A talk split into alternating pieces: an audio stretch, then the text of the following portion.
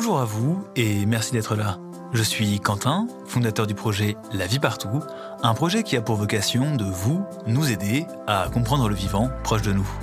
Car je crois farouchement que c'est en le connaissant mieux qu'on saura comment le préserver. Dans les épisodes précédents, nous avons vu quelles étaient les techniques adoptées par les insectes pour résister à l'hiver. Eh bien, dans cet épisode, nous allons nous intéresser à nos plus proches parents, les autres mammifères. Car certains sont capables d'une sacrée prouesse, celle d'hiberner. Et il faut avouer qu'hiberner, c'est bien pratique. L'hiver passe plus vite, pas de déprime saisonnière, pas de gestion de nourriture, pas de problème de chauffage, donc moins de CO2 dans l'atmosphère. Bref, la belle vie quoi. Mais alors, pourquoi nous autres, les humains, sommes incapables d'hiberner? C'est ce que nous allons voir dans cette mini-série de deux épisodes. Dans un premier temps, nous verrons comment les animaux font pour hiberner et pourquoi ils le font. Puis, dans un second épisode, nous nous demanderons si notre corps est capable de le faire. Bienvenue dans le quatrième épisode de la saison 3 du podcast La vie partout. Je vous souhaite une bonne écoute.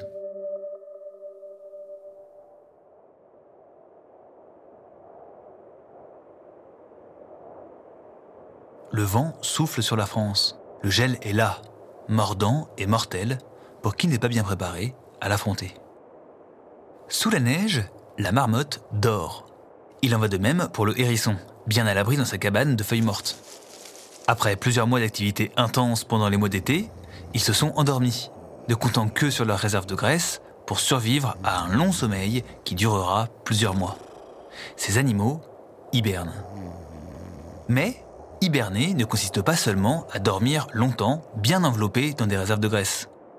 L'hibernation est un processus complexe et ancestral, fruit de millions d'années d'évolution. Pour le comprendre, intéressons-nous de plus près à notre voisin, le hérisson commun. Le hérisson est un petit mammifère nocturne et omnivore. Il a bon appétit et ses repas se constituent d'insectes, de vers, d'escargots, de limaces, d'œufs, de fruits et même de baies. C'est un omnivore opportuniste qui pourra parfois croquer d'autres petits animaux comme des serpents ou des petits rongeurs, si jamais il arrive à en attraper. Il trouve sa nourriture grâce à son odorat et son ouïe, et quand il mange, eh bien, on l'entend de loin.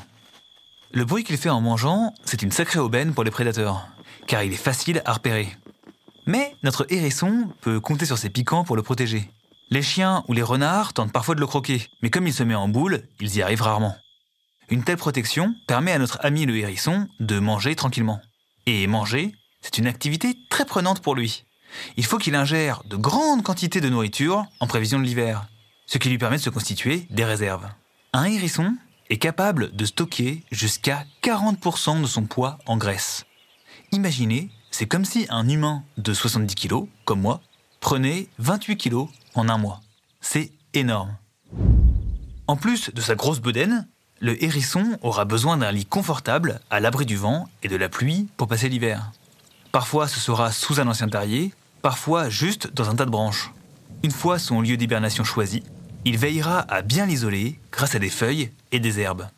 Puis, au mois de novembre, l'hibernation va peu à peu commencer.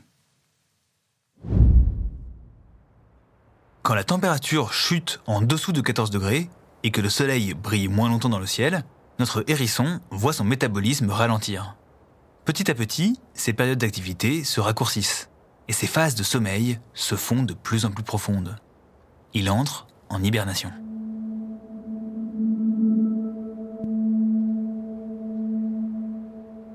Le processus d'hibernation serait déclenché par plusieurs facteurs à la fois. Il y a notamment la diminution de la nourriture, la baisse des températures et la diminution de la durée du jour. Si ces facteurs, qui devraient changer avec l'arrivée de l'hiver, ne changent pas, alors il est possible que certaines espèces n'hibernent pas. C'est le cas par exemple des hérissons, qui arrêtent d'hiberner quand ils sont élevés en captivité avec des conditions de vie constantes. Et c'est intéressant, parce que comme je vous le disais en début d'épisode, l'hibernation, ce n'est pas seulement un sommeil très profond.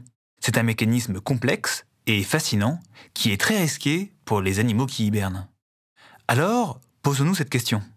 Ça correspond à quoi, au juste, l'hibernation?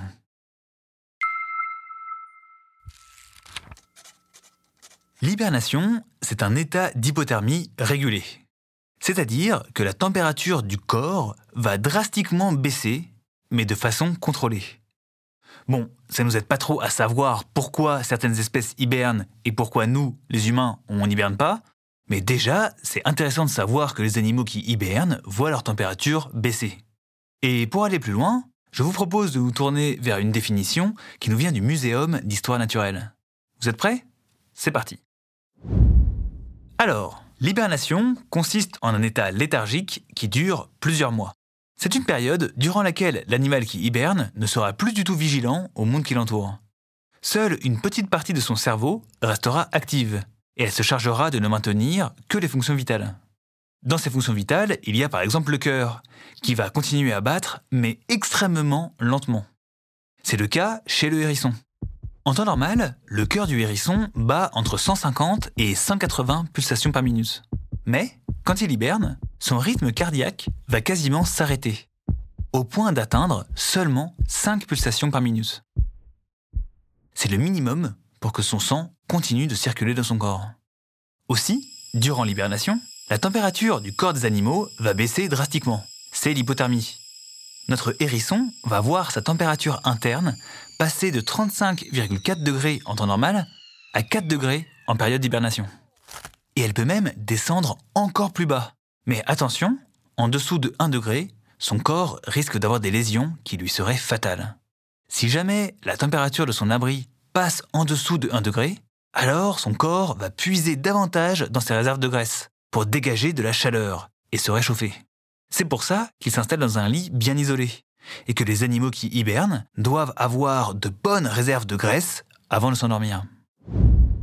Le corps des animaux qui hibernent connaît de grands bouleversements. Durant les phases d'hibernation, leur transit intestinal est aussi en pause. En fait, le métabolisme de ces animaux est presque totalement à l'arrêt. L'animal hibernant va vivre sur ses réserves de graisse qu'il aura accumulées durant la belle saison. Parfois, il arrive que l'animal se réveille, comme chez le hamster, et qu'il croque une ou deux noix qu'il aura stockées dans sa chambre en prévision des encas hivernaux. Surtout, un animal qui hiberne ne réagira pas si un prédateur vient le déranger il lui faudra beaucoup d'énergie et de temps pour sortir de son état d'hibernation.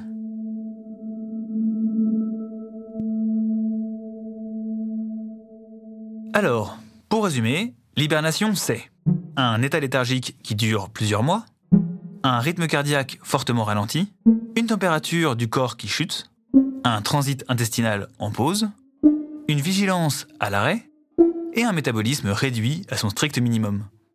Maintenant qu'on sait ça, est-ce que nous autres humains sommes capables de le faire? Eh bien, pour le moment, c'est difficile à dire. Alors, continuons un peu notre exploration. En réalité, chez nous, il n'y a pas beaucoup d'animaux qui sont capables d'hiberner. Il y a les fameuses marmottes, les hérissons, les loirs et les trop mignons petits léraux. Je vous mets un lien en description pour que vous puissiez les admirer, parce que ce sont de petits rongeurs extrêmement mignons. Chez les hibernants, il y a aussi les chauves-souris, qui hibernent en groupe à l'abri du vent et des prédateurs. Bon, c'est une petite liste, hein, il y a d'autres animaux, mais voilà. Parmi ces animaux, tous ne font pas que dormir. Certains vont se réveiller à intervalles réguliers. C'est le cas par exemple de la marmotte, qui le fera 12 à 20 fois pendant la période d'hibernation. Le hérisson aussi sortira parfois de son sommeil pour une période de réveil de deux jours maximum, avant de recommencer à hiberner. Alors on ne sait pas trop pourquoi ces animaux font ça, surtout que se réveiller de l'hibernation leur consomme énormément d'énergie. Mais certains scientifiques pensent que ça sert notamment aux hérissons à recaler ses horloges internes et ses fonctions vitales. Voilà en gros pour les mammifères qui hibernent. Mais je ne sais pas si vous avez remarqué, il manque un animal. Un animal dont on parle presque tout le temps quand il s'agit de parler d'hibernation. Cet animal, c'est lui.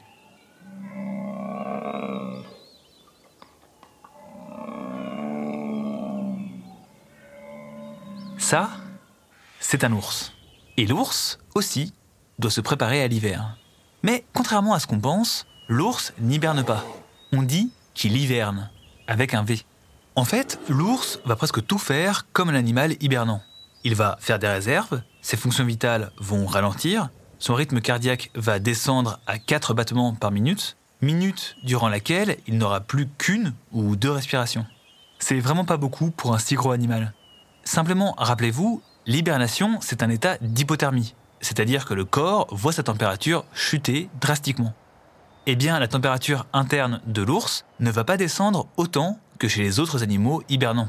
Son corps perdra tout au plus 5 degrés. On est loin des 30 degrés chez le hérisson. Ainsi, il restera alerte en cas de danger. En hiver, un ours est capable de se déplacer pour partir se nourrir ou simplement s'il se sent menacé. Et chose assez surprenante, les mères sont même capables d'allaiter leurs petits. Surtout, si leurs réserves de graisse le permettent, elles se réveilleront même durant l'hiver pour donner naissance à leurs petits avant de se rendormir. Rien que ça, ça mérite un épisode à part entière. Et comme à présent nous en savons plus sur l'hibernation et l'hivernation des mammifères, je vous propose d'en tirer quelques conclusions. Avec ce premier épisode sur l'hibernation, j'espère que vous avez appris plein de choses. C'était un sacré morceau, alors je vous remercie de l'avoir écouté jusque-là. L'hibernation, vous l'avez compris, c'est un processus bien complexe. Le corps des animaux hibernants doivent pouvoir faire de la graisse et surtout baisser leur métabolisme. Alors maintenant qu'on sait tout ça, à votre avis, sommes-nous capables, oui ou non, d'hiberner? Dites-le moi en commentaire si votre plateforme d'écoute le permet, sinon mon mail est en description. En tout cas, ce que je peux vous dire, c'est que notre corps doit pouvoir gérer sa chaleur interne. Je peux vous donner un petit indice. Les Inuits, qui vivent au Groenland au-dessus du cercle polaire, n'hibernent pas. Pourtant, leurs conditions de vie, on peut dire qu'elles sont extrêmes. Mais heureusement, pour résister à l'hiver polaire, ils vont se nourrir d'animaux très gras, comme les phoques. Cette nourriture leur permet de résister aux températures glaciales qui sévissent là-bas. Peut-être que ça vous aidera à déduire si notre corps peut hiberner ou non. En tout cas, ce qui est sûr, c'est que nous résoudrons ce mystère dans le prochain épisode. Merci d'avoir écouté cet épisode, j'espère qu'il vous aura plu. Pour m'aider à le faire connaître, je vous invite à le noter et à le commenter si cela vous est possible. Ça permettra de le faire remonter sur les plateformes d'écoute. D'ailleurs, si vous voulez m'aider à financer ce projet, vous pouvez faire un don sur KissKissBankBank simplement en cliquant sur le lien présent en description ou en cherchant KissKissBankBank la vie partout sur Google. Vous pouvez aussi vous abonner à ma newsletter Comment réensauvager les jardins. Chaque jeudi, je vous envoie une fiche par mail avec plein de trucs intéressants dedans. Le lien est en description. Ce podcast a été écrit par mes soins. Le montage et le sound design ont été effectués par Hugo Van Moll et le tout a été enregistré à La Soulane, dans le studio de Johan Berger, dans les Hautes-Pyrénées. Aussi, pour les plus curieuses et curieux d'entre vous, les sources m'ayant permis d'écrire cet épisode sont en description. Merci d'être resté jusqu'au bout. C'était Quentin, prenez soin de vous et à bientôt.